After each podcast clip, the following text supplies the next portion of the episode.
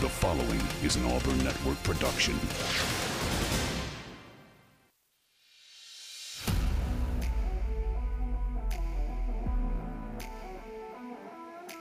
You are on the line.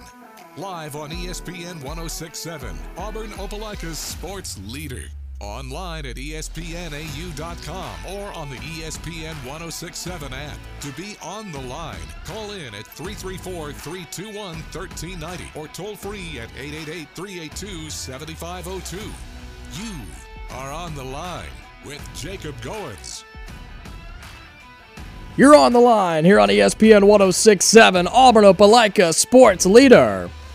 Happy Friday, everybody. We have finally made it to Friday. It's almost the weekend. Hope you're doing well. It's another beautiful, perfect day here in Auburn and Opelika. Hope you're doing well. Sunny and 75. You can't ask for anything better than that on a Friday afternoon. Tons to talk about here on the Friday edition of On the Line. My name is Jacob Goins with you for the next two hours here on ESPN 1067. Great high school games to talk about today. We've got great college games coming up tomorrow that we got to talk about. Uh, we have all sorts of things to go over on the show today. It's going to be a very, very, very busy show um, as it pretty much always is on a Friday afternoon. And so we're about to get Lee Sterling from Paramount Sports on the phone. We're going to give him a call, uh, talk to him about the biggest betting lines from this coming weekend in college football, um, including Ohio State and Penn State. We'll talk Auburn, Ole Miss. We'll talk Alabama, Tennessee. So uh, excited to, to talk with him in the next couple of minutes. We also will have my weekly interview with Auburn linebacker Eugene Asante, uh, talking with him about the game last week versus LSU and talking about the game coming up tomorrow against Ole Miss.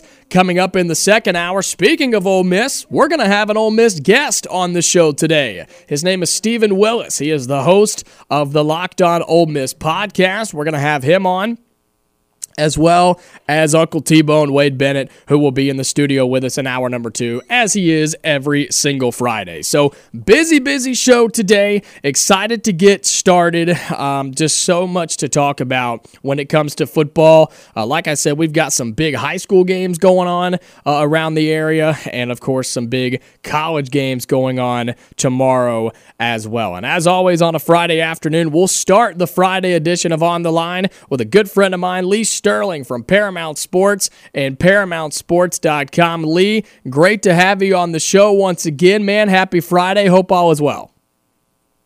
It is. Um, yeah, there's a big week. I, they don't have a weekend for it. You know, used to have different names on ESPN. They got to come up with a name for this weekend. It is loaded. Well, what what would you name it? What would you name this weekend if if they if ESPN called Lee Sterling and said we need a name for the weekend? What what would I'm you not, give it? I'm not real good. Once in a, I'll think of it. Usually not when I'm put on the spot, but uh, I don't know. Yeah, well- Monster Mash. I don't know. There you go. Who knows? Yeah, well, it, it's a huge weekend in college Yep. football, as they always are, and as we get farther and farther into into the season, um, you've got massive games across the board. A couple of good ones in the SEC. Maybe not the best week for the conference, but even looking outside of it a little bit, I mean, the game of the week is Ohio State and Penn State. And I know we're going to talk about that in, in just How a couple of minutes. You know, we we haven't talked. I'm sure you've talked about it on your show now with Georgia losing their star tight end. yeah. Brock Bowers. I could see them losing one or two games. It is conceivable the SEC doesn't end up with a team in the Final Four. It could happen. at all. Yeah, I mean, it it, it if if chaos were to happen, it, which Right. it very well could. Uh, Right. Yeah, I mean, what a what a world that would be where the SEC uh, didn't get a team in, in the Final Four. So And um, teams and conferences like the Pac-12, it's possible, not likely, but possible they could end up with two. The Big Ten and also the Big Twelve. Um, I think it's more likely that the Big Ten and Big Twelve end up with two entries, into the Final Four than the SEC does. Yeah, yeah, especially you know with Texas, Oklahoma playing so well. Yep. I mean, if if it falls in the right way, that absolutely could happen. And so, as we are right around that halfway point uh, in the season, um, we have a lot of games to talk about, some big games coming up, and let's go ahead and start. Before we do, um, plug everything you got going on. Plug where people yep. can find you at Paramount Sports and how they can get in touch with you and get involved. So I added a bunch of different options this week. I know there's people like to do different ways. So we've got, you know, still we've got not October, October, two weeks from now through Tuesday, uh, Halloween night, October 31st, $157. Works out to like $10 a day. Let's say you just want college football for Saturday, seven selections, $77. You just want the NFL on Sunday, five for 55 And we also have a UFC card going – 9 a.m. Eastern Your Time from Abu Dhabi. One of the best cards we've had in a while. Five selections, $55. Awesome, man. Well, there's yep. so much going on and, yep. and, so many ways to get involved uh, with you personally and with everybody there at Paramount Sports and ParamountSports.com. Talking with Lee Sterling, who joins us every Friday here during On the Line to get things started before the weekend. Let's dive into some of these games. I want to leave Ohio State, Penn State for later because that's the big one coming up this weekend. But yep. some of the games around the SEC, Missouri still winning ball games, still hanging around in the SEC East. They're going to have seven seven points as a favorite taking on South Carolina, a team they've got the talent at quarterback and Spencer Rattler, but they don't have anybody to protect him, man, and they just can't find a win. What's your takedown on this? So, Jake, I, I think the offensive line's horrible. They remind me of the Chargers in the NFL. Yeah. I've never seen more guys just get bull rushed. I mean, you can just run over these these kids.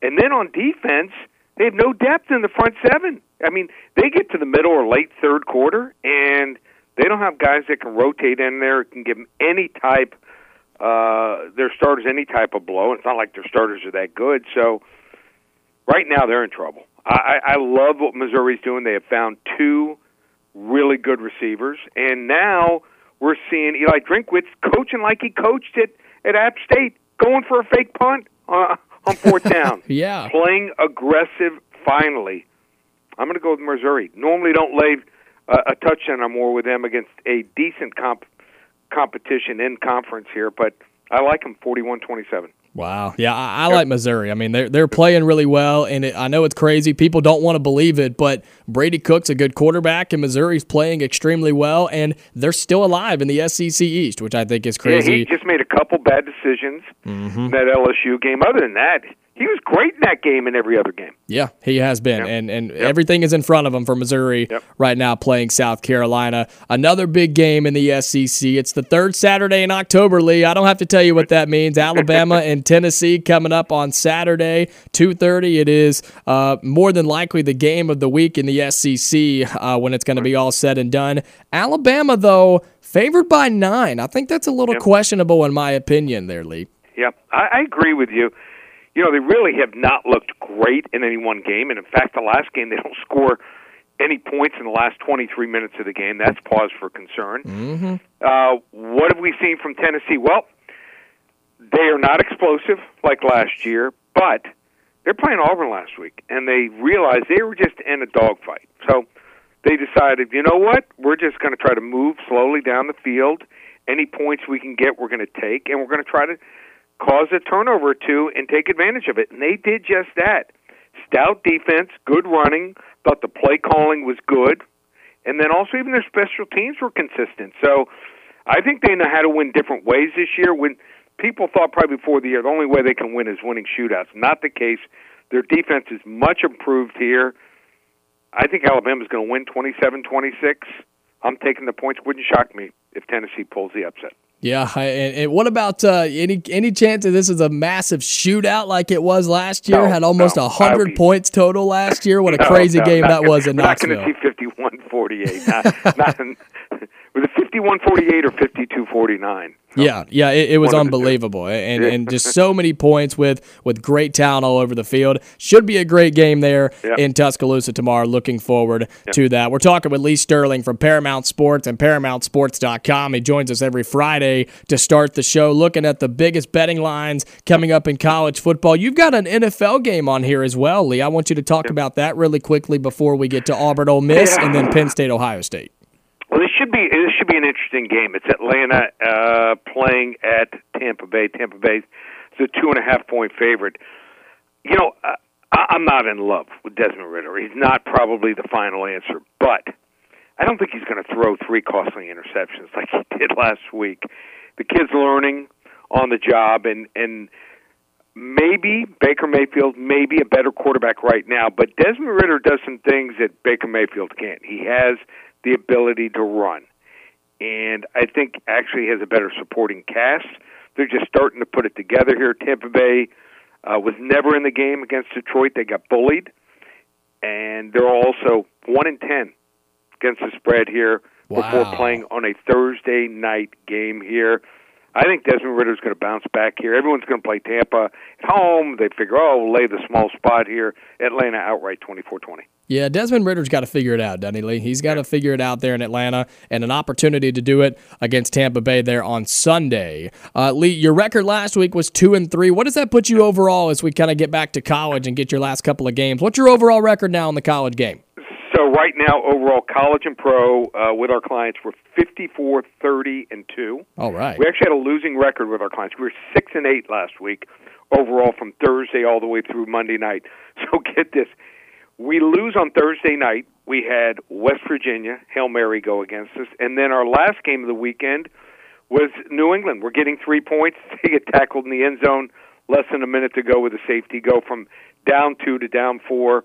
We lose that ball game. So could easily have been an eight and six week, but it wasn't. That's why they call it gambling. That's why the gambling gods taketh and and also taketh away. It seems like a lot more than you get some of these close games. But uh, every other week's been eight and four better. We've won six or seven weeks. So check out all the specials. ParamountSports.com. Well, there's the there's a reason they call them bad beats, right? And that is one of those in that right. game yeah, in when, the you- when you Patriots watch game. on Monday night and you got two or three of those bad beats, Yes, uh, yes. you know it's it's not it's not your weekend. Right, and look, you can't. That's just sports, right? That's just how sports goes sometimes. Couple of more games here Yep. uh, before we let you get out of here. The one that all of our listeners are really intrigued for you to talk about: Auburn and Ole Miss here on the Plains in Jordan Hare Stadium. Ole Miss, a favorite coming to town under the lights, and weird things happen here when the lights go on and the sun goes down. Ole Miss favored by six points against Auburn tomorrow.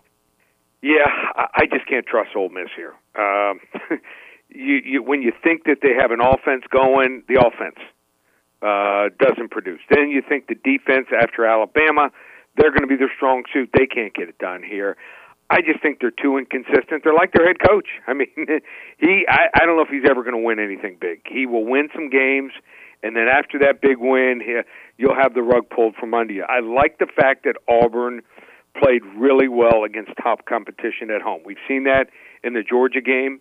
I think they're going to play with that level of intensity, and that's that's defense. Defense is about intensity. They're still missing some players. We know that they're not at the right level to get to the you know to to to be able to compete for championships. But it's coming. It's a process here. I like Hugh Freeze as a coach.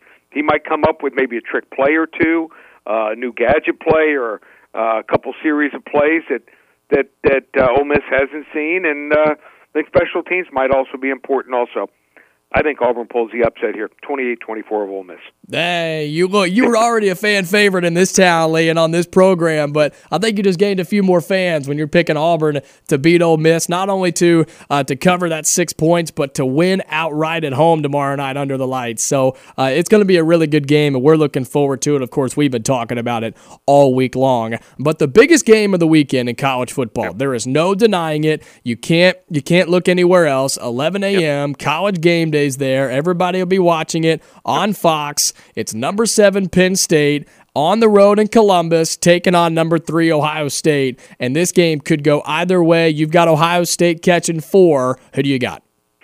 Yeah, you know, I, I normally play Ohio State. Ohio State is so strong at the horseshoe, but watching that offensive line, and they're not holding their blocks, they're not making blocks at the second level. Usually you see some big gainers against even decent competition, but not the case this year. Against Notre Dame, they couldn't do much at all. Now, they were bailed out that last drive by Kyle McCord, but before that, just 56% completion percentage in that game for just 6.5 yards per attempt. This Penn State defense, number one or two in almost every major statistical category here. Unless Kyle McCord has one of these special games here, I think Ohio State's in trouble. Penn State, I know, has lost six straight. They also have lost nine of ten in the rivalry. Wrong team favored Penn State outright, 31-24. Okay, all right. I was hoping you were going to do it. Can Penn State finally yep. beat somebody that's good and relevant in the Big Ten and do it consistently? That's been the biggest yep. thing for Penn State, and they've got an opportunity to do it tomorrow there in Columbus. Lee, you have a free play. Tell people about that and where they can find it, where they can find you, and everything you got at Paramount Sports. Yep free play. It does. It's not a high profile game. It's under the radar. You, in the yeah, SEC, you better believe Arkansas, it. Mississippi State, but there's a clear right side to this game. You want to get it for free. Be one of the first five callers. Eight hundred four hundred nine seven four one. First five callers get Arkansas, Mississippi State on me.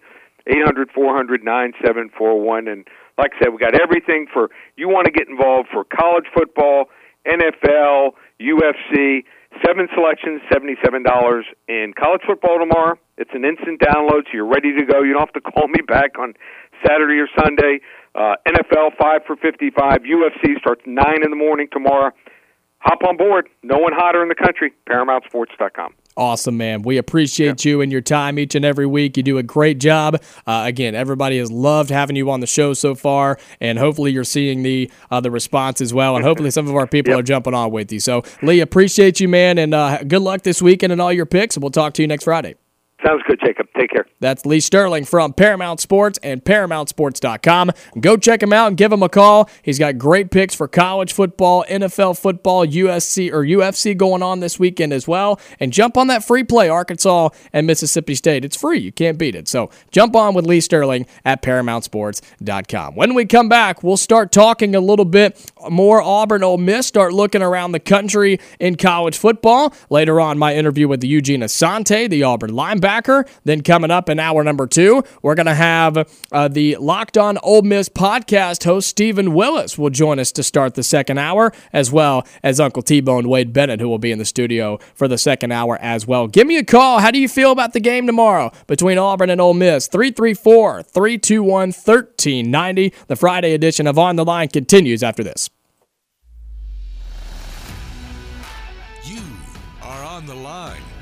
ESPN 1067, online at espnau.com, or on the ESPN 1067 app. Let's get to the phone lines here on the Friday edition of On the Line 334 321 1390. And Andy, you're first up, man. You're on the line. What's up? I've been waiting for you to. I've been waiting for two o'clock to roll around so we can talk. well, man, I am here for you, man. What's on your mind? Hey, uh, again, I just see a lot I see a lot of uh, optimism for Auburn, which I love. You know, I I, I bleed orange and blue, but yeah. um, I'm a realist. Um, I, I was scared against LSU. I, I wasn't scared about Georgia. If you remember, I called up, and and other than you know 19, 19 and 84 on Georgia was the only thing I was scared of, and 84 mm-hmm. is not really doing anything this year. And um, you know, I, I just I thought we matched up with Georgia good. They, Georgia has not played anyone this year. When they did play the mediocre teams. They didn't blow them out. I mean, they were spreads of like 42, and they're beating them by like 11. Yeah. Um, they just did not look good. Yeah, a and, lot of close um, games for Georgia this year. Right, and in the easiest schedule, um, and we all know what 19 did to us in, in one quarter. Mm-hmm. So, but I was happy with Auburn. Then, you know, people were a little excited about LSU. They're, you know, they're like, eh, it's gonna be hard, but Auburn has a chance. No, no, we didn't. Um, you know, maybe if Auburn had the best game ever and LSU had a bad game, but I mean, we're we're starting to be able to look at a trend.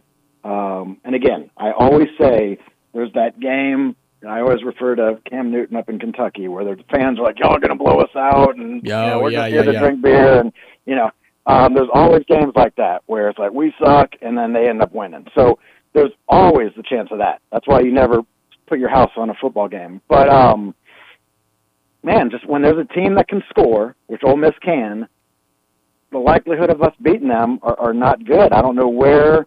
When I get off, maybe you can um, help explain why all these people are calling in on all the other radio stations. Like Auburn's, you know, not only got a chance, Auburn's going to win this one. Auburn's going to pull this off. I, I just don't see how it's going to happen with our quarterback battle. Um, I see, you know, they're going to go a little bit braver with Ashford, but he's going to throw an easy, you know, eight yard out and he's going to get picked off. Um, he's going to throw it right to the defense. I love Ashford. He's got heart. He did some amazing things last year, mm-hmm. but he still can't throw an out pass. Um, he threw that bomb, which is an easy pass for a scrambler quarterback to do because you know they're getting ready. The cornerbacks are getting ready to run up on them, and all of a sudden they had to go back. So I just don't see if Ole Miss starts scoring how we can even keep up with that. And if that's the case, those teams usually don't win. I hate to say it, but um, maybe you can make me feel better. But uh, I'll sit back and listen to other callers that can reassure me. But you got my attention for the next hour and a half. Take care. yes, sir, Andy. Great to hear from you and appreciate the call. Always great to hear from you on a Friday afternoon. 334 321 1390. Want to get to Ed, who's been holding on as well. Ed, you're on the line, man. What's up? Hey, uh, how you doing, Jacob? I'm good, man. I'm good. How are you, Ed? I'm doing okay. Hey, I'm like the last caller. I'm up. You know, I'm. Well, let me just say it like this. Uh, we know, like I told you yesterday, we've got a lot of recruits in there. You have to you have to give them a team that looks exciting to play for. Mm-hmm. You know, and we've all know that a head coach it it leaks down if he's nervous and and he's unsure it leaks down into everybody. It's and and Hugh Freeze needs to just loosen up. To, to, in my opinion, just loosen up play football, go out there, have fun, give the recruits something fun to look at. And if we win, we win. If we lose, we lose. But don't keep doing the same stupid stuff. Right. I mean, don't keep doing that because nobody. I, I, he what he covets, what he what what we need are the recruits, and and you can't get that when you're playing you know, scared football. Mm-hmm. They don't want them to play for that. Yeah. You know, air it out. Put Garner in there. Put Camden Brown in there. Put, you know, uh, uh, Jeremiah Cobb. I'd love to see him, and, and maybe even put Connor Lew at, at center. Mm-hmm. Um, because uh, we've had what I don't know how many missed snaps you know snaps. Yeah, yeah. The, the the center position with Avery Jones has not has not been has not been clean the last couple of weeks.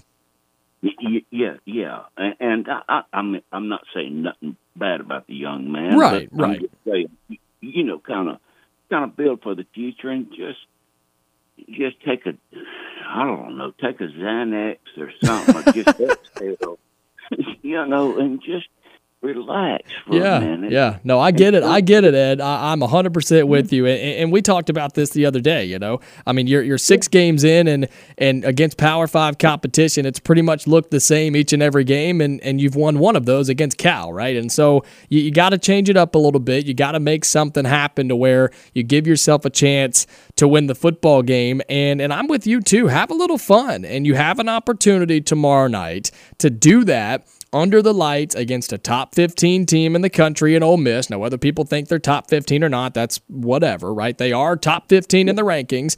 Under the lights at Jordan Hare Stadium, packed crowd, tons of recruits. You have a chance to go out there and play loose and play fun because this is not a game you're supposed to win. But guess what? We've talked about this. Ha- you have to win a game that you're not supposed to, and this is a great opportunity to do that. Yeah, and just get, like I said, win or lose, get get those recruits something. Get them a team. Right. Exciting to play for, not not what we saw at LSU. Yeah. Just just loosen up. Yep. Have fun. Play football. I'm right, with you. Appreciate the call, Ed. Great to hear from you on a Friday. 334 321 1390. I'm with you. Again, tomorrow is an opportunity to do just that, Ed. Tomorrow is an opportunity play fun, have a good time, change it up a little bit. You got to make some changes because what you've been doing is not working, obviously. Go and have a chance to upset a team at your house under the lights with recruits, with the show, with everything going on. One of the best atmospheres in college football. Make it happen and see what, and just go out there and play and see what happens. But to go back to Andy's call, Auburn cannot afford to get into a shootout with Ole Miss because Auburn doesn't have the offense to get in a shootout with anybody. And if Auburn allows Ole Miss to come in and drop 40 on them, it's over. The defense has to play well. But guess what? The offense has to back the defense up and support the defense, or else they're going to give up and quit playing. And I would too. Should be a really good game tomorrow. We've got more time to talk about it. But when we come back, like we do each and every Friday, my interview with Auburn linebacker Eugene Asante. We talk about all of those things, including the game coming up tomorrow against Ole Miss. You don't want to miss it. That's coming up here on the Friday edition of On the Line.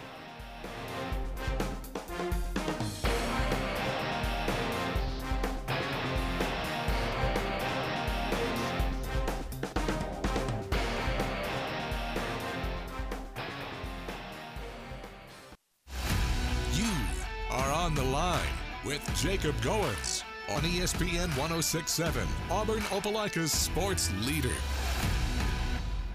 30 minutes into hour number one here on the Friday edition of On the Line. I'm Jacob Goins with you on ESPN 1067. Well, earlier this week, I sat down and talked to Auburn linebacker Eugene Asante for our weekly interview in Tiger Takes. It originally debuts on The Drive at 5.30 on Wednesdays, but I always like to play it for you on Fridays at 2.30, get you an inside track on Auburn football, especially on the defensive side of the ball, coming up against Ole Miss tomorrow. Talk about the, the mindset, the energy energy right now on this football team and kind of where they stand right now on this three game skid, looking to get back in the win column tomorrow against Ole Miss. So this was earlier this week, myself talking with Auburn linebacker Eugene Asante.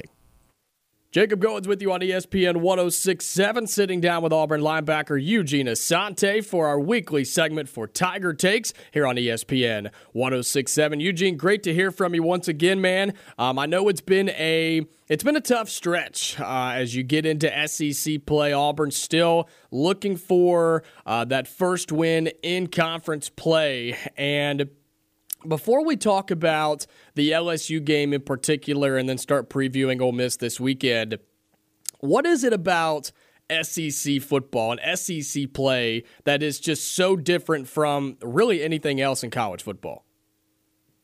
Yeah, I think SEC play is uh, something that um, you know you can't take for granted. Uh, every week, a team is going to show up with their best. You know, they're going to try to put their best foot forward and you know, you know, just persevere and try to get the W. So we understand the uh, how competitive the SEC is. We understand uh, um, how much rich history is in the SEC. So every week we have to be on our A game, you know. So it's it's important for us to just put our best foot forward and uh, play the way that we uh, know we can play. So uh, the teams are the teams are competitive. The teams are all in the conference are, are winning teams. They're all teams that are going to put their best foot forward and, and be elite teams throughout college football. So we understand we got to strap up and play our best football every every Saturday in conference play.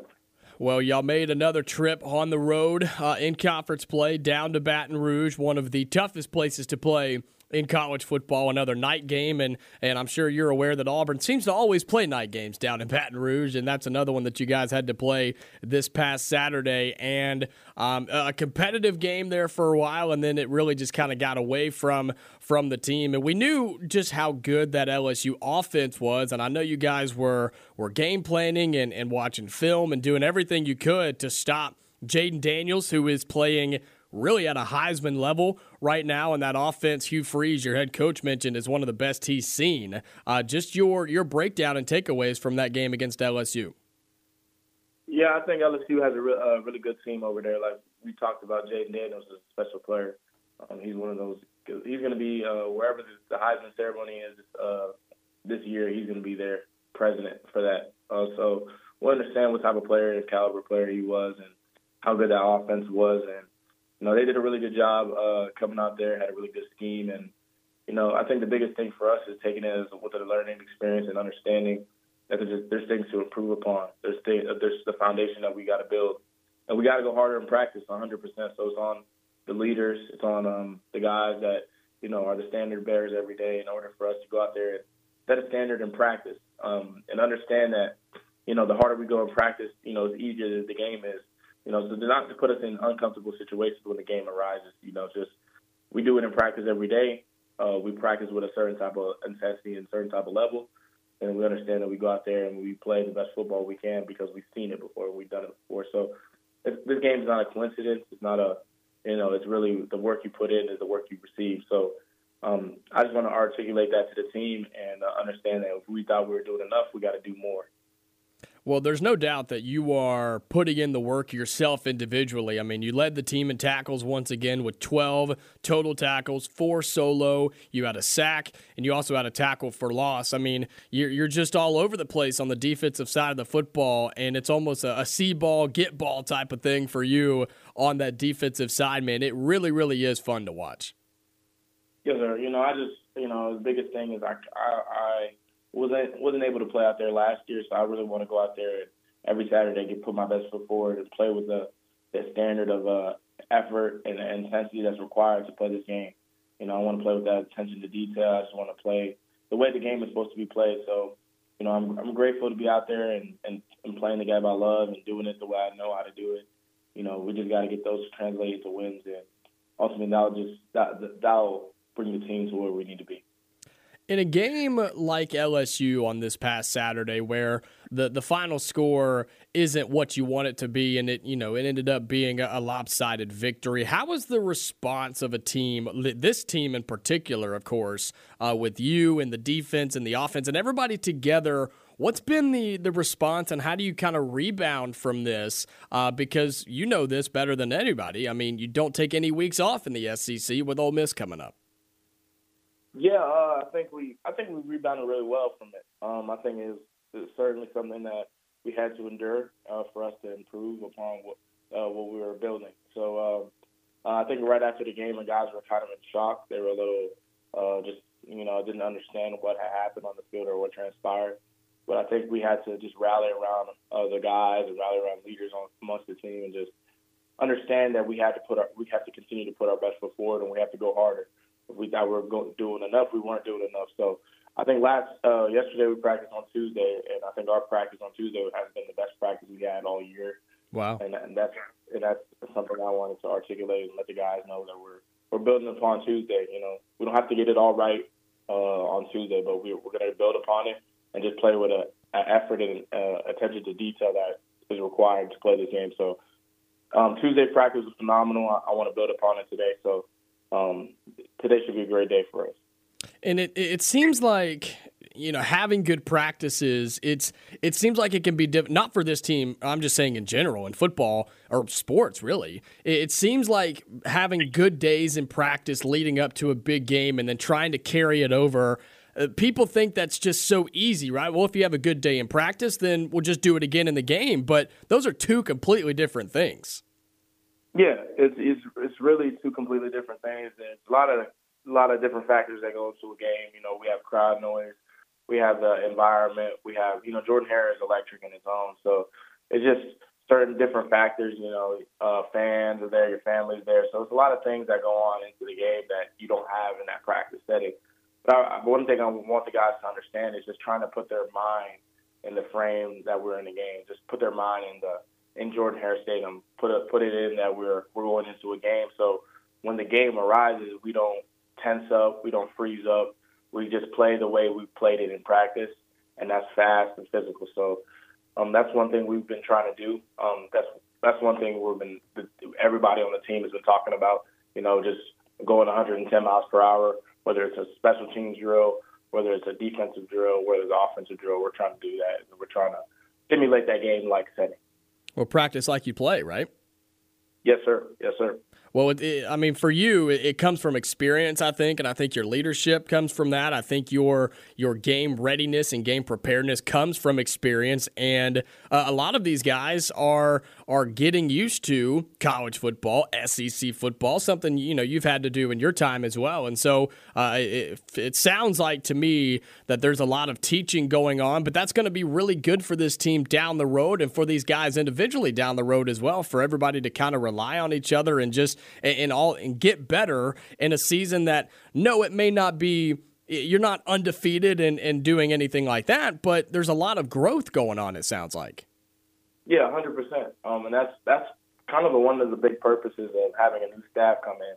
You know, just developing for the future, developing guys and preparing them. We understand that um, in recruiting, you know, the coaches having just having half a class, you know, just behind the eight ball. But in terms of that, we're just building for the future. We want young guys and the guys um, that are coming up, the future, the freshmen now, to just understand what is required.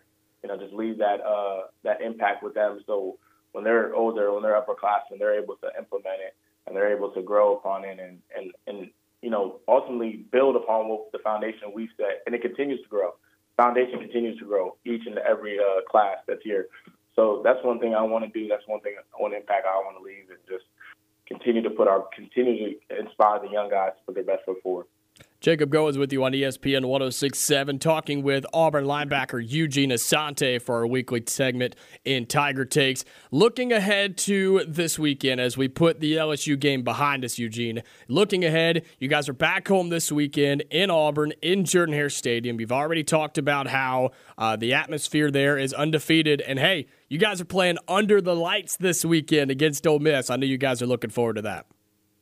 Yeah, it's, it's once again another big challenge for us uh, going in against Ole Miss, or Ole Miss offense that has you know goes extremely fast, and Coach Lane Kiffin does a really good job of uh, preparing those guys, and, and you know um, puts a lot of good things on film. They have a great quarterback in Jackson Dart, and um, you know ultimately we want to put our best foot forward. They also have an extremely good running back in Judkins, uh, you know who I personally enjoy uh, going against, and you know going up against him, and you know. Uh, putting my best foot forward. So, man, we're excited for the Ole Miss game. Uh, we want to go out there and prove what we can uh, we can do. Uh, a night game as well. You know, all the you know Jordan Hare will be electric on, on Saturday night. So we're just excited to be out there again, be home, and just put our best foot forward. Uh, how is it for you? Because Hugh Freeze talked about this on Monday uh, in his weekly press conference. This is the third straight week with Georgia, LSU, or third straight game, I should say, with Georgia, LSU, and now Ole Miss that you're going. Your defense is going against the top offenses in the SEC. Uh, how do you how do you stay fresh? How do you stay ready and prepare for that, knowing that it, it's a gauntlet, not just in the SEC, but going up against some of the best offenses the conference has to offer? Yeah, I think I think the biggest thing is just holding in every week on the tendencies and the things that are presented on film. And uh, you know, when they show us a certain thing with information, or they show us a certain thing with their tendencies, uh, just honing in on it and using what the coaches teach us, um, continuing to hammer it and know it like the back of your hand, you know, and, and then you know just building upon it every every every day in practice. You know, so we see something that uh, arises in certain formations you can trigger faster and play faster. And then when once you get to that point where you understand and know all the tendencies and all the shifts and all the motions and all the things that will change your defense and within the defense, it, just comes down to your want to and uh, desire to to make a play, your want to and desire to to be disruptive, uh, make a play, and just alter the game. You know, so that want to, that hunger is something that we want to instill in all our guys on the defense, and that we're just building upon it. And we want to that wants to be the we want that to be the standard uh, for this game on Saturday. And discipline on the field, right? Like on field discipline, especially on the defensive side, playing offenses like these three teams, the two teams you've just played and the one you're going to play on Saturday, that they can beat you in so many different ways. I mean, on field discipline and, and knowing your game plan and knowing your assignment, I know that's a huge factor in a game like this. Yeah, yeah. They, they you got to be extremely disciplined to play a game like this. Um, they do so many good things, good things offensively that you have to really be honed in. You have to be locked in at all times during the game. You can't have a mental slip up, um, especially with the speed of the game. You know, they're gonna, they're trying to run 100 plays and they're trying to uh, make it a shootout. You know, every every single game. So the biggest thing for us is knowing what we're doing, um, understanding it to, to the uh, to the utmost degree, and then on top of that, just playing fast and physical football. So um, whether it's in the trenches, whether it's in the back end, uh, we have to command that. We have to demand that out of our uh, out of our team, and just and ultimately now we want those to get us to where we need to be, which is with the W. So um, exciting to play in Jordan Hare on Saturday, man. I'm I'm ready to bounce back from last week. when you look at the schedule right now, starting with this Ole Miss game, uh, the schedule I'm not saying it gets easy by any means because you're still playing in the SEC, but you're not playing the number one team in the country, Georgia. You're not playing the one of the top offenses in the country, LSU, and another top offense in Ole Miss. After this week, this and I know you're probably not looking ahead too much, but there are some opportunities for Auburn and you to kind of get back on track and get this season going in the right direction. How can you do that this weekend under the lights at home using all the fans who are going to be there, be loud and proud? And, and try to take down who is a top 15 Ole Miss team? Uh, I think the biggest thing is just like we said, understanding our brand of football, understanding what Auburn means to so many people, the fans, understanding what Auburn means to, to our alumni, to our coaches that have played, um, understand the foundation that has been set. We understand what type of university this is. Um, we understand what type of people support us. We understand this, like just immensely how much people care about this game. So I take pride in that. You know, I want to go out there and put my best foot forward because I understand that there's little kids at home that you know support Auburn with all their heart. So I want to go out there and, and put my best foot forward every single play. And I want guys to understand that whether you're doing it for your family or whether you're doing it for the name of the, you're doing it for the uh, university. I want you to put your best foot forward because there's people that depend on us truly. So we're just going to continue to articulate that. We're going to continue to believe that and uh, breathe life into our guys and then on Saturday we uh, put the best foot forward and try to get there, try to get a W. Man, that's spoken like a true Auburn man. I can go ahead and tell you that. It just is. You can tell your passion and your love for for football, for Auburn, uh, for the Auburn family, and it, it, shows, man. I'm telling you, people people love hearing you on this station. People love watching you play football, and it's been a really uh, an honor to to talk with you each and every week and watch you play this wonderful game. Before we get out of here, I gotta ask, man, as we're right around this halfway point in the season, what's your highlight, your personal highlight from the first half uh, of the season? It can be something with the team, it could be something on off the field, uh, in the game, out of the game, whatever it may be. What's your personal highlight from the first half of the season? Uh, that's a good question. I like that question a lot. Uh, my personal highlight from the start of this for the first half of the season, I would probably say, um, I would just probably say how defensively we played in the second game of the season. You know, uh, against Cal, mm-hmm. I, I thought I thought we played. Uh, we were put in a lot of situations where our back was against the wall and we had to continue to fight and fight. Um, I think that's the highlight of our my season personally. Just the guys, and I'm not even speaking about myself individually, but I'm speaking about how we were able to rally in situations where there were turnovers, where there's a lot of adverse situations. And so I just want the guys to understand that we're we're capable of doing it, and we want to do it every single uh, Saturday. So I think that's probably the highlight of my of my career, and just seeing another thing is just seeing how many Auburn fans traveled to California. It was such a, you know, brought a smile to my face just seeing all those fans supporting us. It was like kind of like a Auburn takeover in California. So it was a big thing. Yeah, that's awesome, man. That really is awesome. And I know that was a special experience for you guys, and you guys played really, really well in that game. And, and that's a great answer, man. I, I wanted to ask you that again. We're right around that halfway point, and so I was curious on what you had to say. Auburn linebacker Eugene Asante joins us every week here on ESPN 1067 for Tiger Takes. So that was my interview with Auburn linebacker Eugene Asante. Sits down with me every single week. Uh, we talk about the previous game. Obviously, got to talk uh, the LSU game, and then now talking about the Ole Miss game coming up tomorrow. Always appreciate him and his time. He gives great answers. Love talking with Eugene uh, and getting the inside track on the Auburn football team. So we appreciate him and his time. That airs originally on the Drive on Wednesdays at 5:30 for Tiger Takes. We'll be right back and wrap up hour number one here on the Friday edition of On the Line. On the line on ESPN 1067. Call in at 334 321 1390 or toll free at 888 382 7502. Wrapping up hour number one here on the Friday edition of On the Line. Let's get to the phone lines really quickly 334 321 1390. Bill, you're on the line. You got a couple of minutes, man. What's up? War Eagle. Yes, sir. War Eagle. What's on your mind? I, I just, I'm just spitballing here. Okay. But it seems to me that playing the likes of, of, of Samford and, and, and New Mexico State is a lot better for Auburn than playing these tough SEC teams. Can we not move out of the SEC for like maybe four years and then come back in? Could we do that? to kind of get the program back where it needs to be. Yeah. I mean, I'm sure Auburn. I, I, mean, I'm sure Auburn would be okay with that at times. I mean, not having to play this gauntlet of an SEC schedule every single year. Ain't that the truth? Hey, look, I heard a rumor. Okay. And the rumor is them Ole Miss fans they bringing some red and blue toilet paper with them, and they're gonna roll our trees if they win. Well, I have not heard that, but um, you got to win the game first. And if they do that, I don't think it'll be on the trees very long. Surely they're classier than that, Bill, but I don't know. They ain't classier than that, and they're gonna beat us. So, you know, are you the way things are. You confident that Ole Miss wins on Saturday? I'm very confident they're gonna win.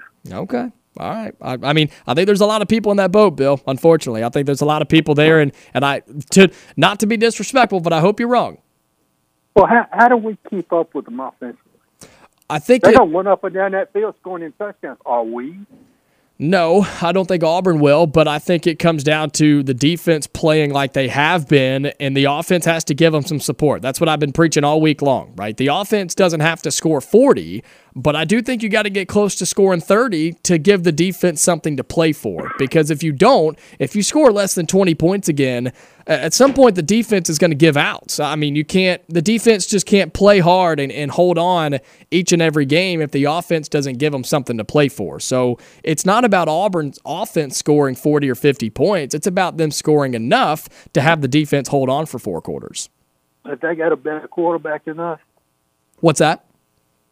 Do they have a better quarterback than us? Uh, yes, they do. Running backs equal, maybe.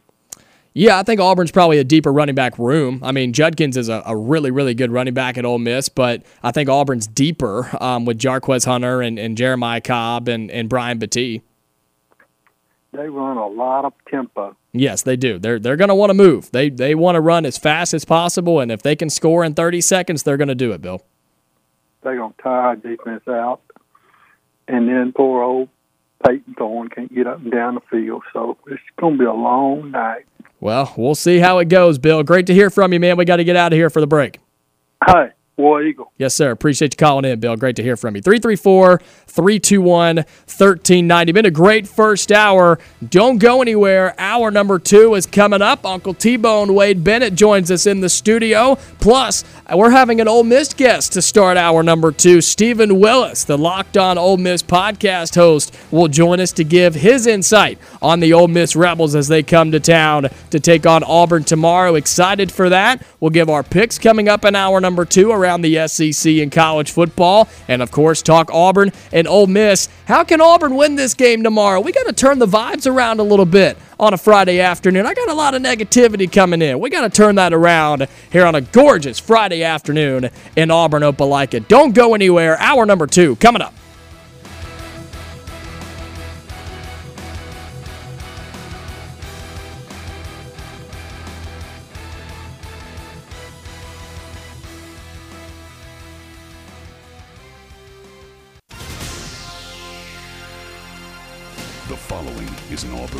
Production.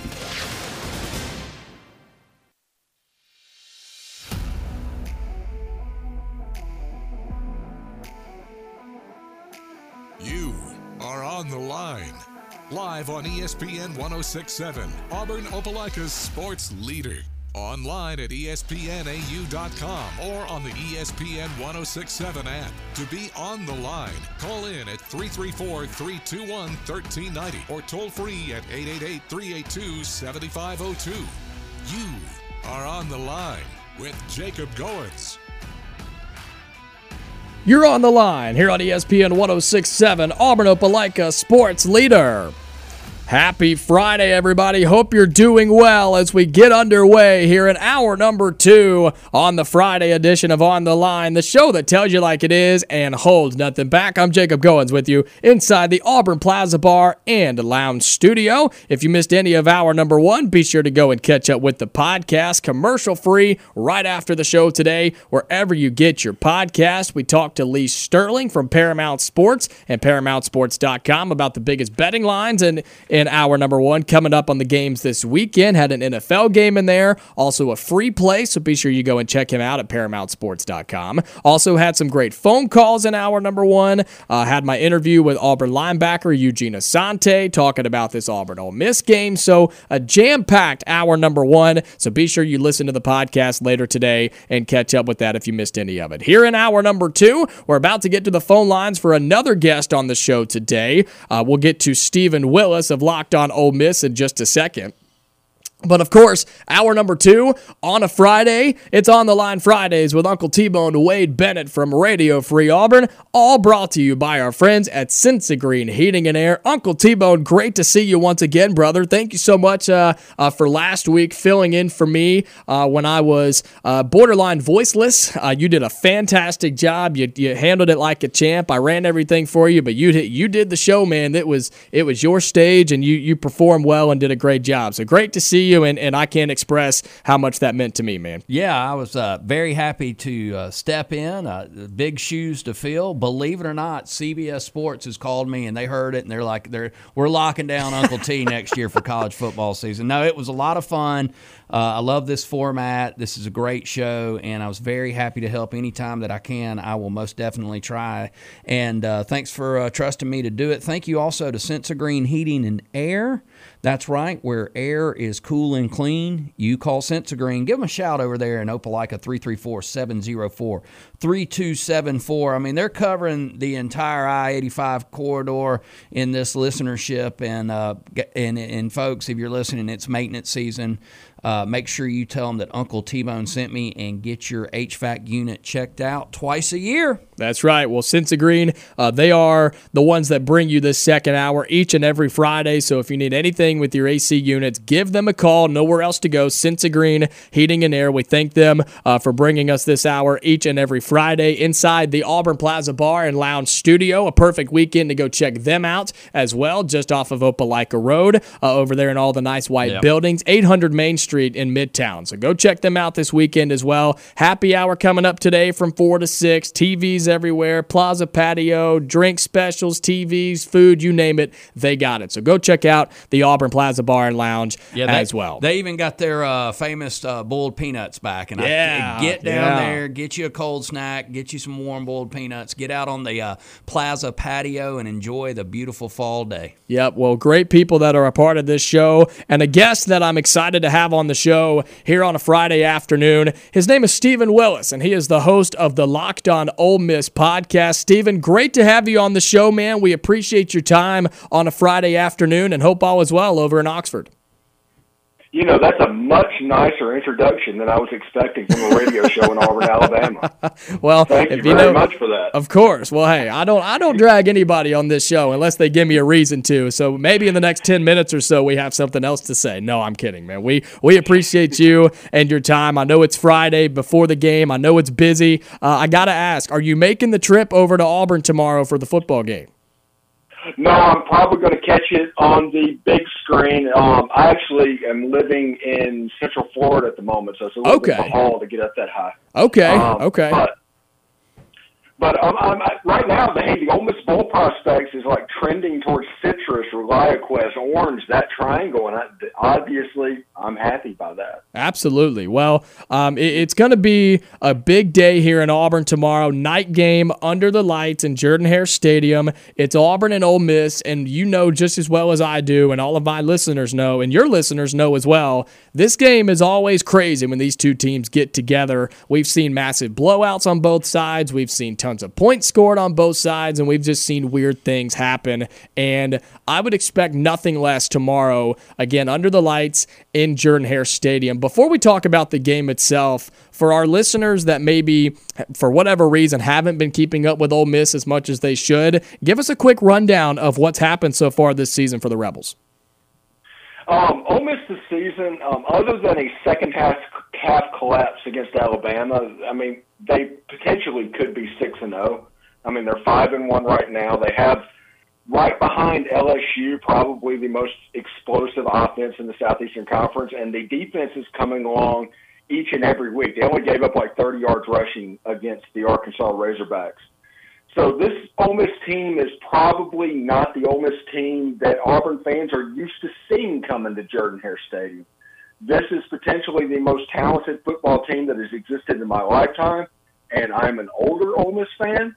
Um, we're not talking like 19 years old here. Uh, so I, I want everybody to like have have a little bit of perspective that this isn't your normal Ole Miss team coming into um, Auburn. Well, they are a top 15 program, ranked number 13 in the country, 5 and 1 overall this season, 2 and 1 in SEC play. Um, we've seen a couple of their results. I mean, they've come down to to the wire. They've played Tulane, which was a great game. Of course, the Alabama game where the offense sort of sputtered out, but they've responded nicely. A huge win over LSU, and then the touchdown victory against Arkansas last week. What have you seen from this Ole Miss team in SEC play uh, that gives you hope down the stretch as we get through the second half of the season? Resilience. Um, this is an Ole Miss team that has been in one score game, either up or down in the fourth quarter, like four times this year. And I think Ole Miss has won all four of those games, including being down by nine to LSU in the fourth quarter with like five minutes to go in the game. Ole Miss ended up winning that contest. That resilience is a difference from what the team looked like last year. The improvement of Jackson Dart is helping this Ole Miss team. I think there's a confidence level that we're just going to be able to make the play that we want to have made um, that happened against Tulane. Um, and we'll talk about it in just a little bit, but the, probably the best game plan against Ole Miss was Georgia Tech, and we'll we'll come back to that in a little bit. But the resilience of this football team and being able to make plays in tight games and win those games, not just win the games, but usually cover the games for people that are talking to their bookie of choice. Uh, but you know, I look at what Auburn needs to do. Thinking, and I've been going over keys all week. Mm-hmm. All week, it's like, how can Auburn make this game squirrely for right. Ole Miss? Because if Ole Miss plays their best and Auburn plays their best, Ole Miss wins the game by two touchdowns. Hey, Steven, there's but, been a lot of. I'm sorry to interrupt. Go ahead. Go ahead. No, go ahead. There's been a lot of talk across the state uh, when Pete Golding left Alabama. You know, our friends over in Tuscaloosa and headed over to Ole Miss. I think he, he caught a little bit of a bad rap from Alabama fans. Looking over, uh, looking over the SEC uh, uh, total defensive stats, uh, at SECSports.com. Ole Miss has the number four defense in the league, according to them. You know, and reputation wise, so far this year, Auburn felt like it's had a, a defense that's been pretty uh, pretty solid as well until last weekend. But uh, that's way better than uh, how they have the Tigers ranked there. How did, how has he uh, how has he improved uh, the defense since last year?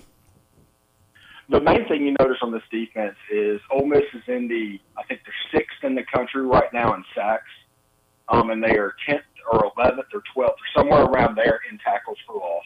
They're really good in the red zone. They'll give up yards between the 20s from time to time. But in those areas, they're really good in the red zone, and they will force you at some point to give up a sack. You'll have a long yardage third down, and eventually they were able to get off the field.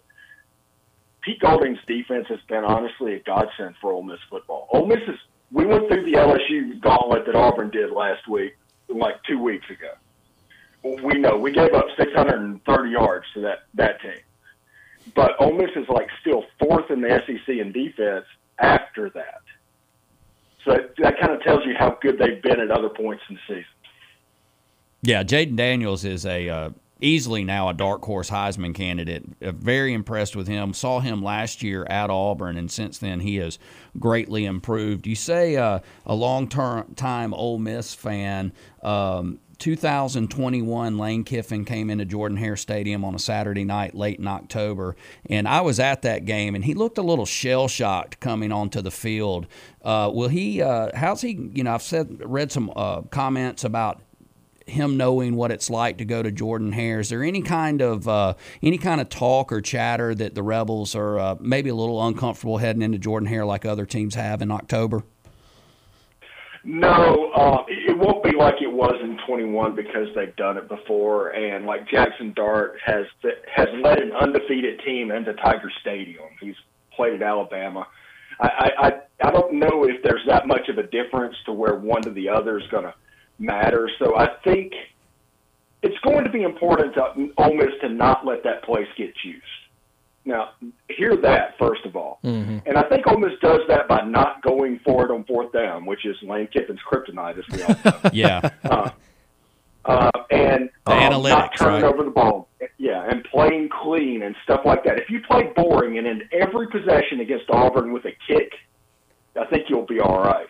But the problem happens is in the first quarter, Ole Miss decides to go for a fourth and five on Auburn's 45 yard line. They don't get it. That crowd gets juiced, and all of a sudden you're in a 10 to 7 game going into the second quarter, and now you've got a dogfight on your I have a hands. I, I, I think that's the thing. Yeah, well, I, I was going to ask you this because uh, throughout this week, and especially here today on Friday afternoon, as we are uh, just over 24 hours before kickoff, about 27 hours to be exact, the the the vibes and the energy with Auburn fans going into this game, Auburn fans are not confident. I'm just going to be honest with you, Steven. They're not confident going into this game.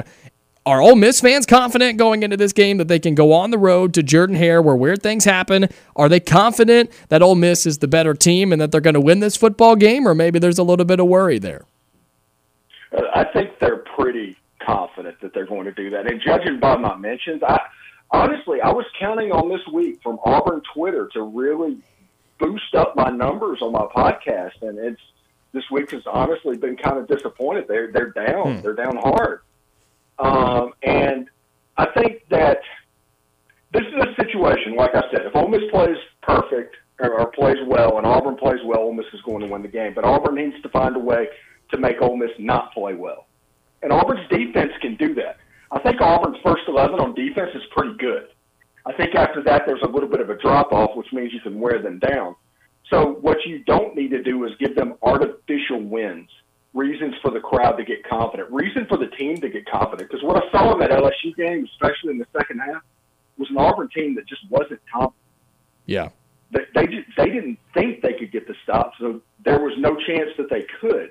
You, you can't give them that confidence because they're coming in with a shaky psyche of a first year head coach.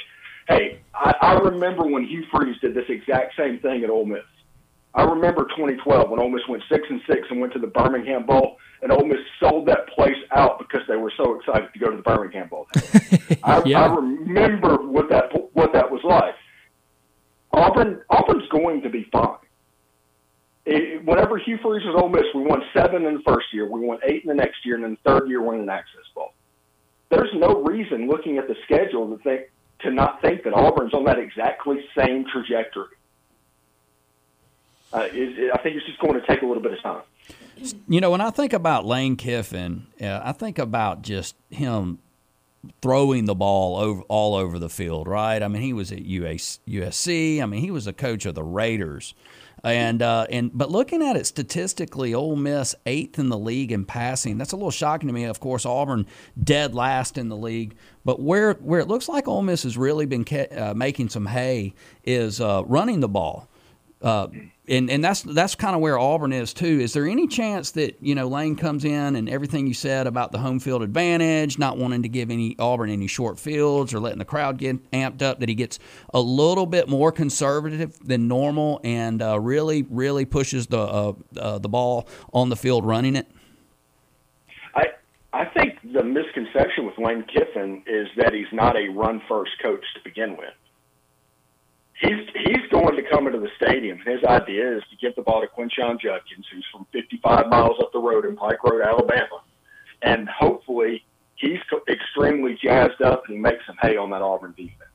But if not, you got weapons on the outside, and Jaxson Dart is an unbelievable quarterback, probably second to only Jayden Daniels from the Southeastern Conference.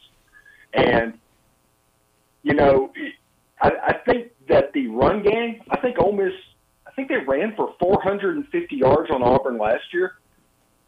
I think it's pretty clear that Lane Kiffin's going to try and run the ball. And also, if you're looking for somebody that just pops up out of nowhere, that you're like, where did this guy come from? It's Ulysses Bentley the fourth. The last two weeks against LSU and Arkansas, he's been absolutely electric in the second half. Mm-hmm. Well, there's there's no doubt that Ole Miss can score at will, and Auburn's defense is going to have to do something. And here's the thing I've said all week, Steven: Auburn's offense has to give some sort of support to that Auburn defense because Auburn can't get in a shootout with Ole Miss. We know that because Ole Miss is going to win that ten times out of ten. It has to be a defensive battle uh, on the Auburn's front, and Ole Miss defense has got to be licking their chops this weekend. Steven Willis, host of the Locked On Ole Miss podcast, joining us here on the Friday edition of On the Line. Steven, again, we appreciate your time, man. This has been awesome. Uh, getting some insight from somebody who covers this Ole Miss team better than anybody on a daily basis. Let everybody know where they can find you, find your podcast, and what you got coming up. Hey, everybody, give me a subscribe on YouTube at Locked On Ole Miss, and also you can catch me wherever you get your podcast at Locked On Ole Miss. We do a daily podcast every day, and we also have interviews with like Rebel greats and other fans and other perspectives around the fan base that were released on that day as well. We we, we think we do a good job, but um, that's really up for y'all to decide. So give me a subscribe, and I would appreciate it. Thank you. Yes, sir, man. We appreciate it again on a Friday afternoon. Uh, enjoy the game tomorrow. We're looking forward to it, and uh, uh, we're looking forward to a great game in the rest of the SEC season, man. All right, everybody be safe. Yes, sir, man. Steven Willis locked on Ole Miss. Go check him out on YouTube or wherever you get your podcast. We'll take a break, come back, start making some picks around the SEC and college football. Jacob Goins and Uncle T Bone with you on a Friday afternoon here on ESPN 1067. You are on the line on ESPN 1067 online at espnau.com or on the ESPN 1067 app. Let's get to the phone lines here on the Friday edition of On the Line. First of all, we thank Steven Willis, host of Locked On Ole Miss, for his time on this Friday afternoon. But let's get to the phone lines quickly before we start making some picks and talking some storylines around college football. 334 321 1390. Terry, you're on the line, man. Happy Friday.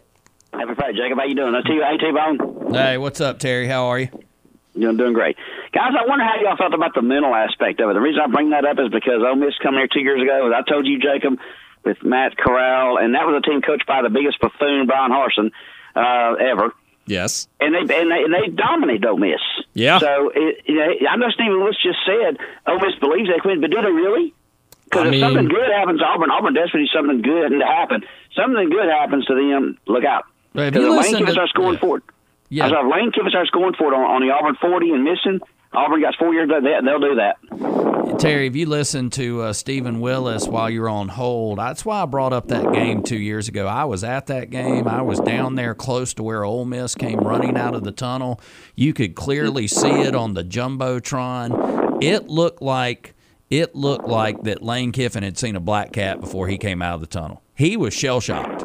And he and he didn't get it together until later in that game. Auburn dominated that game the entire time, and uh, you know if if he comes in here again and he gets a little tight, like he's prone to do. Now he's a heck of a coach and he can wear some teams out, but sometimes he gets maniacal. He gets tight against Saban. He gets tight in this stadium Saturday night, and Auburn gets a little momentum. You better watch out. Yeah, this is a 21-17 game going into the fourth quarter. That's not Lane Kiffin's comfort zone right there. No, they, he wants to be in a track meet. He he wants to play in that game like LSU. He wants to play in 55-49 football games. Yeah, right. Exactly. Exactly. So I think people misunderstand that a little bit. That's like I said. Auburn desperately needs something good to happen to them, offensively speaking. They desperately need something good, like I've never witnessed in my life. Mm-hmm. Yeah. So- I- we'll see. Uh, if something good can happen to them, look out. Yep. I'm I'm with you, Terry. Sure, guys. Have a good weekend. You too, Terry. Appreciate the call. 334 321 1390. We're going to talk Auburn Ole Miss coming up in just a few minutes at the back half of the hour, as we always do. I want to make some picks quickly, talk some storylines. I know we only have a few minutes left in this segment. Before we make picks, we were talking about it before we came back on. The biggest news in college football, the biggest game tomorrow is in the Oh, Big yeah. Ten. It's Ohio State Penn State at 11 a.m. That's the biggest game by far tomorrow. Huge, huge Big Ten implications, playoff implications. But the other team in the Big Ten has some issues going on right now, Uncle T Bone. And Michigan and the NCAA are at it again. And you were telling me in the break, you think the NCAA's got them this time. No, I definitely think they got him. They have suspended uh, the Stalions guy who, look, I saw a tweet earlier today that showed him on the sidelines of a game this year where he had a play calling sheet.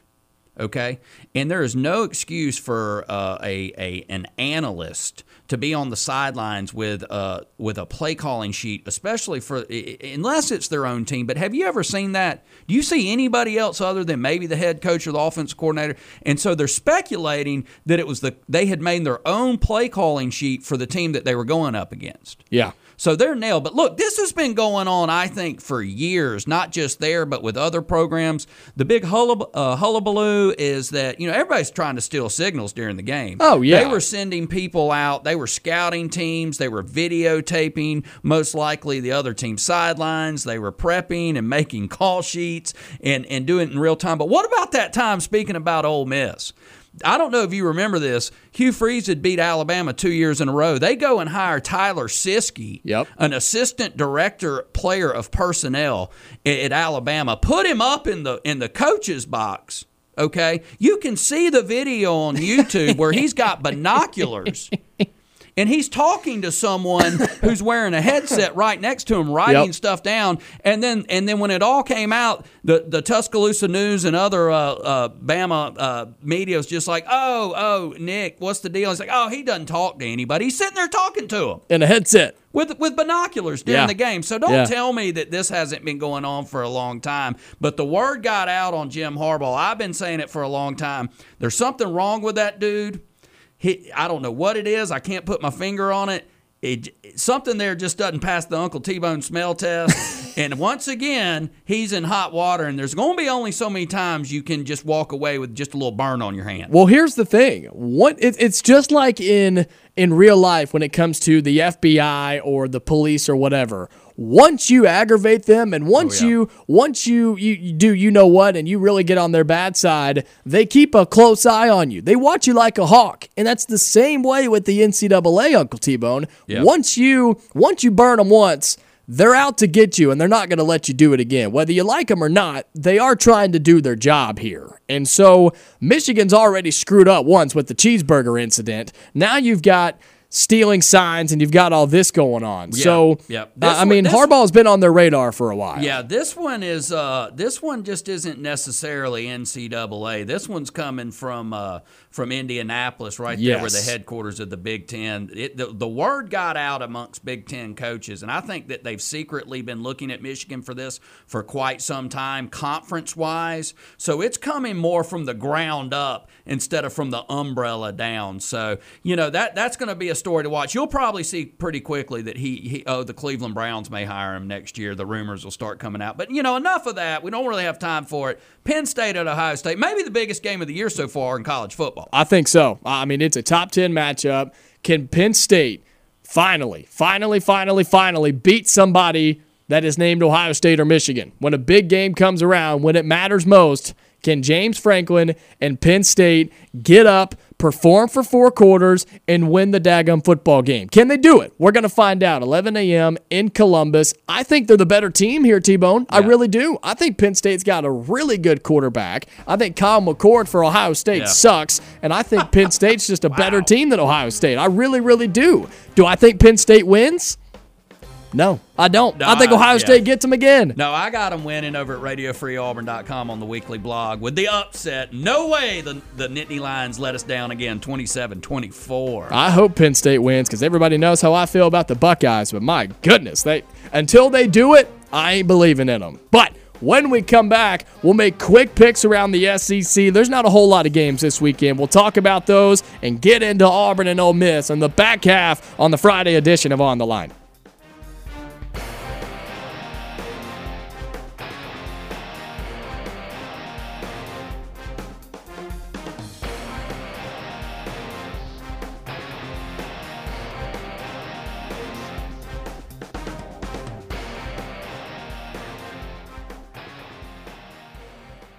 We got 30 more minutes here on the Friday edition of On the Line here on ESPN 1067. It's On the Line Fridays with Uncle T Bone Wade Bennett. That's him over there. I'm Jacob Goins with you on ESPN 1067. It's brought to you each and every Friday in hour number two by our friends at Sensigreen Heating and Air. Go and call them for anything you need when it comes to your uh, HC unit and heating unit as well. Get them clean, get them checked, all that good stuff. Call Sensigreen Heating and Air. We're also inside the Auburn Plaza Bar and Lounge Studio. They are our studio sponsor each and every single day between 2 to 4 p.m. here on ESPN 1067. Uncle T Bone, let's run through these picks really, really quickly. Be sure you're joining us over on ESPNAU.com.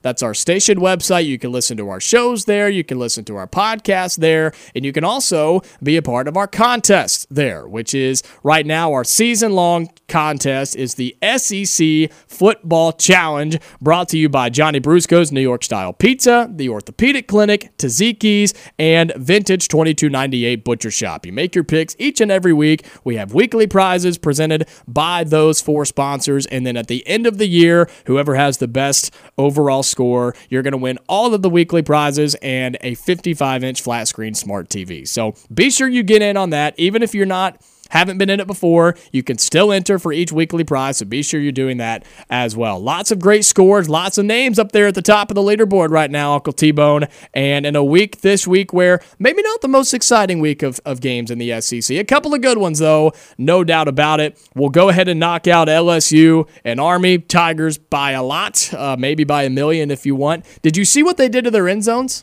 Yeah, I saw the camouflage, the uh, the urban camouflage. It looked really good. It was neat. You know, uh, once again, LSU gets a night game. I mean, they don't only get the more night games in the SEC, but, but probably all in all of uh, NCAA. I'm It's telling you. ridiculous. Yeah, Uh, it is. Look, the Bayou Bengals aren't looking to do anything special here. Okay, they're looking to uh, honor our service people, right? Which is really cool, and they've Yes, already done that. They're looking to just get a win. They're looking to get Jayden Daniels, especially not hurt or Yes. anybody else, and get to the bye week. I think they win big, but I don't think they cover that 30 and a half, and uh, and they're just going to kind of roll into the bye week and get ready for going to the trip to Alabama on November 4th.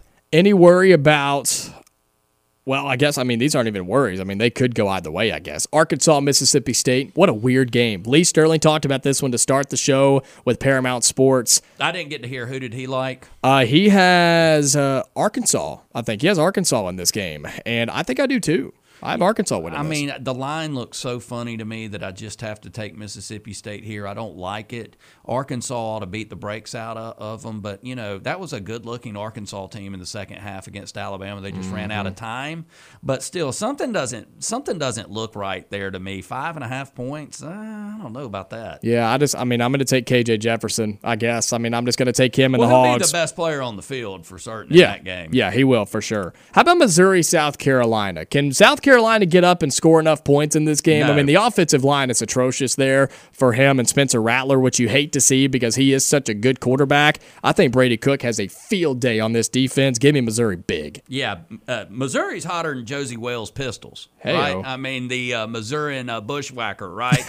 uh, I think Spencer Rattler will put up some numbers. I think he'll score some points, and I think Missouri will kill South Carolina. That is a that is a not even sneaky good team. Not anymore. They're, they're good. They're hot. They may other than LSU, they may be one of the hottest teams in the league. Missouri's going to win this one and win it big at home. I agree. I like Missouri. They're not sneaky good anymore. They're just flat out good, and people Yep. know it. So excited for them. I hope they keep winning and, and, and play Georgia for what could be the SEC East down the road in just a couple of weeks. We'll keep Auburn Ole Miss our picks for the end of the show, of course. The game that you have to pick the correct score, a tiebreaker this week on our SEC Football Challenge over at ESPNAU.com. Third Saturday in October, a game that may not be uh, played every single year moving forward, which is kind of crazy to That's think sad. about. Alabama and Tennessee. It's in Tuscaloosa, 2:30 on CBS. Tennessee has chances, and they have a chance to win this game on Saturday, Uncle T-Bone. I just don't think they can do it. Uh, for some reason, Alabama, they found ways to win. It hasn't been pretty. They almost let Arkansas come back and beat them last week. I think Milroe does just enough again to get Alabama a win. I have the Crimson Tide 27 to 24 in a really good game and a win at home over Tennessee. Yeah, that's going to be must-watch television. You know, last year these two teams put over uh, 1,100 yards combined together, scored 101 points. Crazy. That will not be happening. It's going to be a defensive struggle this year. You know, good things happen when people listen to Uncle T-Bone. Is that right? so? Yeah, that's a fact of life, right? That's a scientific law. They put that in fortune If- cookies, don't they? They do. It, listen to Uncle T. If the SEC would listen to me and go to a four-game, uh, four-team pod and, and, and have four pods of four and put Auburn, Alabama, Tennessee, and Vanderbilt together, they'd continue to play them every year. But that's a different story for a different day. Look, I got the Tide winning 20 to 18. I think they'll do Tennessee like they did Arkansas. They'll jump on them early and have to hold on for dear life late. Yeah, should be a good game. I'm excited to watch that leading up to Auburn and Ole Miss, and that's where I want us to switch our focus to as we get into this back half of hour number two on the Friday edition of On the Line. Auburn and Ole Miss. I was talking with Steven Willis earlier as we had him on of Locked On Ole Miss, talking with people all week long. The vibes with Auburn fans, the confidence is not there. It's not there. Everybody seems, I have not heard one Auburn fan tell me they think they're going to win this football game tomorrow. I, it seems like everybody has just had it predetermined that Ole Miss is going to walk in here, wipe the floor with Auburn, beat them by 50, and walk out, and Auburn fans are just going to move on. Do you feel that way? I'm curious. I mean, do you feel that way too, Uncle T-Bone? Yeah, I don't feel good about this game whatsoever, and I hate to be a Debbie Downer here, but, you know, after what happened Saturday, I call it the beatdown in Baton Rouge. I mean, that just wasn't fun you know, it's one thing for your team to be coached like Cadillac Williams at the end of last season when you knew you were going to lose games and you and you just you didn't have much expectation and he comes out with the intensity and fire, you know, and love for being on the sidelines. What I saw last Saturday, which really has put me in a bad place this week, and it's put a lot of Auburn fans in a bad place, was the lack of intensity on the sidelines. They looked beat before the game even started. Hugh Freeze, I'm a big Freeze fan, and I'm like Steven Willis. It's going to be years. Auburn's going to be all right. We're going to have plenty of talent. Get behind them. But in the short term, you got to come out with a little bit more fire from the first play of the game, Brian Kelly was coaching hard. He was coaching those referees hard. And uh, Auburn just didn't seem like it wanted to be there in Baton Rouge. Hopefully that changes sat- uh, Saturday or tomorrow in Jordan Hare. I'll tell you another thing that's kind of got me concerned and got a lot of Auburn fans worried is uh, Wesley McGriff now temporarily stepping down, an Auburn assistant coach midseason. I mean, you know, it's not the same situation, I'm sure, with what happened with uh, uh with uh, was it Korn, Coach Korn, in, in in the first year with, with Bryan Harsin. Mm-hmm. But I'm going to tell you what, it brings back some bad memories. Yeah, and, and it's it's one of those things where it can be a bad sign, right? It could be, sure. Uh, and it very well could be, or it could be nothing, right? You just got to kind of wait and see. And, and if anybody listens to this show, you know, I, I, talk on facts and I talk on things that we 100% know. And right. until we get more information on that and other things happen, we're just going to have to let it play out and see. But here's the thing for some reason, I don't have that bad of a feeling because I think Auburn, if you play well on both sides of the football, you can win this game. And what has Ole Miss shown you where they have to play a defensive game where their offense gets shut down that they've won? The only time I've seen it is against Alabama, where their offense got shut down and the defense played fine, but Alabama beat them by double digits. And against LSU, it was just an offensive shootout, and they happened to come out on the right side of it. And so, if Auburn's defense can play well, which I think they can, if they're healthy, can stay healthy, knock on wood, and, and, and pray to God, if Auburn can stay healthy and play good on defense and stay engaged in the football game, given that the offense gives them support, I've said it so many times, it's a broken record, I know, but the offense has to score. Because I've said this the defense is going to give up. They're going to give in. It's human nature. You're not going to continue to give 100% effort and fight and fight and fight if at the end of the day it was all for nothing because the offense didn't score more than 20 points and you finally just gave up and gave in and folded, right? Eventually, the human brain does that. And so it's on the offense. And that's been what we've talked about all season long. And what that comes with, Uncle T Bone, in my opinion, is a change at quarterback. It's time. It's absolutely time for me. Payton Thorne has had his chance. He's had his time. I don't think it's all on him. I'm going to be completely honest. I don't think it's all on him by any means. The offensive line has not helped him. The receivers are letting him down right now. They are letting him down by not getting open, not running right routes, not running the timing on those routes correctly, dropping balls when they hit him in the hands. Those are things that make a starting quarterback look bad. But guess what? The passing offense is not there right now. And Payton Thorne is a what? He's a passing quarterback. And so whether you think he's better than Robby Ashford or you think Robby Ashford's better than Payton Thorne, I don't care. Robby Ashford gives you a better chance to win football games based off of how this offense is built and based off the skill set and the talent that they have and they're putting on the field on Saturdays right now. That's why I've come full circle. And I think it's got to be Robby Ashford. Again, do I think he's a better quarterback than Payton Thorne? No, I don't. He's definitely not a better thrower. I don't think he has the football IQ that Payton Thorne does. But his running ability and the threat that he's already proven to be, that gives Auburn life on offense, which will help support the defense, and that's how you beat a team like Ole Miss.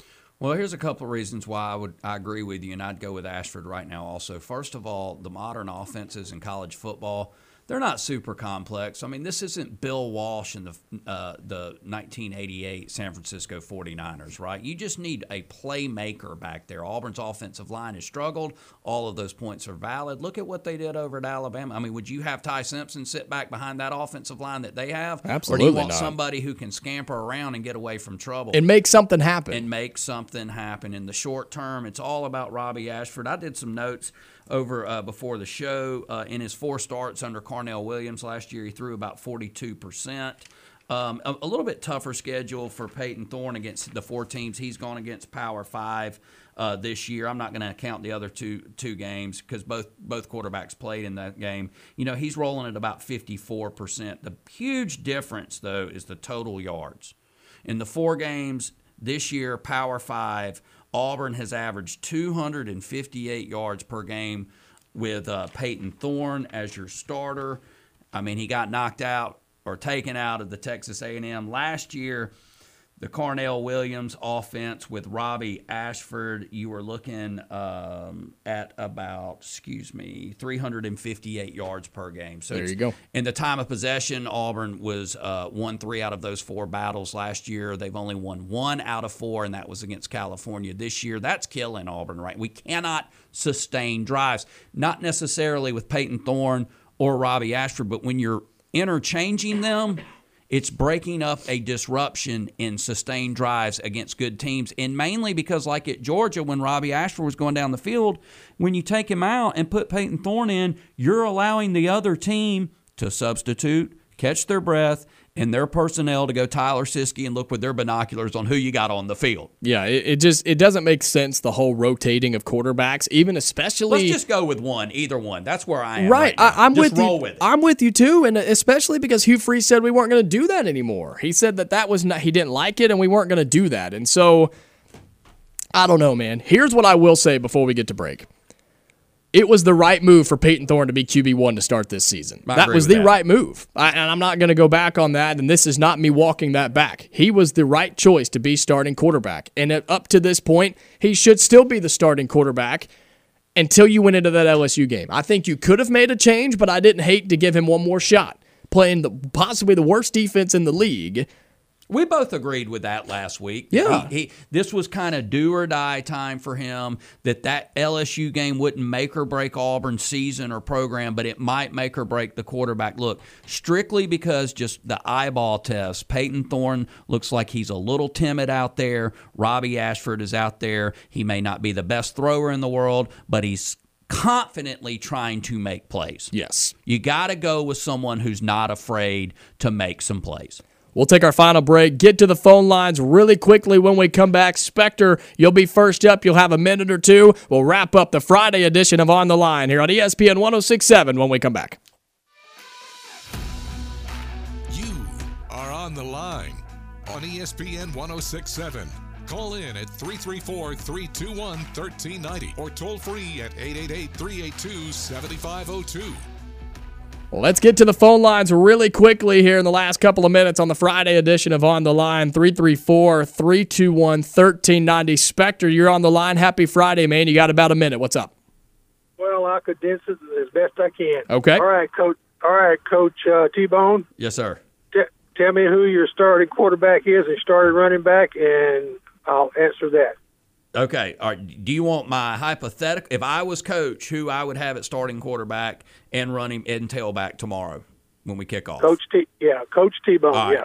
Coach T Boneski would have. Uh, let's see. We would have. Uh, Robby Ashford at quarterback and Jeremiah Cobb at tailback to start the game. Yeah, I mean, look, I think they've both earned a shot at it. It doesn't mean that they would play the whole game, but uh, they played with about as much intensity as anybody did on the offensive side of the ball down in LSU. And right now, I think guts matter. Only thing I would add to that, I would add two tight ends.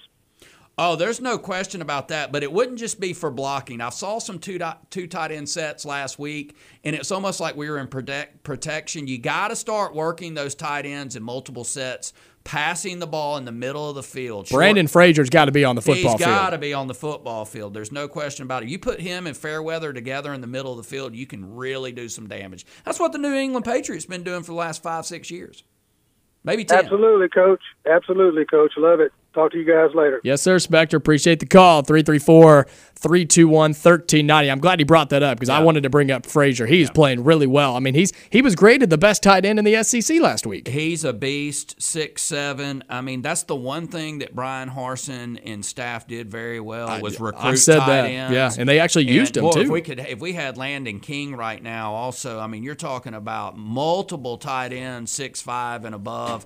But we're just not working the middle of the field, throwing the ball, and it's really bothering me. That's another thing and another concern for me. The route tree that I've seen so far, it needs to change up in the second half of the season. Auburn and Ole Miss tomorrow under the lights, 6 o'clock in Jordan Hare Stadium. Got a couple of minutes uh, before we get out of here. Want to highlight this really quick before we make our final picks. Huge, huge, huge night in high school football for our two high school programs that we cover here at Auburn Network. Auburn High School taking on Central Phoenix City. The Red Devils coming to town, playing over at the Duck. You can find that broadcast 6:30, kickoff at 7 over on Wings 94.3, our sister station. Scott Bagwell, Rob Pate, and Jack Hutton. You can find those guys. If Auburn High wins, they're in in the driver's seat for the one seed. If they lose, they're probably going to be on the road in the playoffs. And Central is undefeated this season and really, really talented. So looking forward to that game tonight over on Wings 94-3.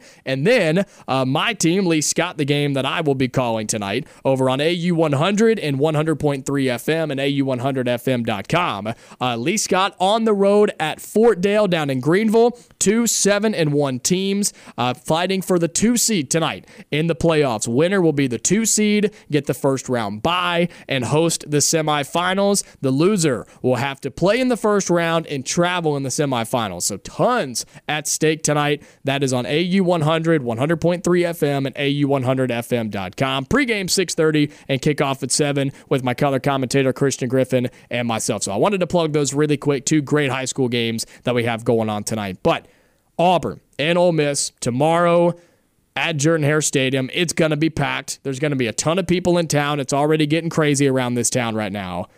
Who do you got, man? What's your final thoughts and your pick for Auburn Ole Miss tomorrow, Uncle T-Bone?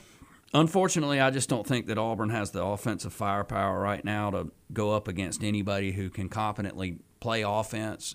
Lane Kiffin is a uh, borderline offensive mastermind, not just in college football, but all of football. You know, he's really always kind of ahead of the times in what he does.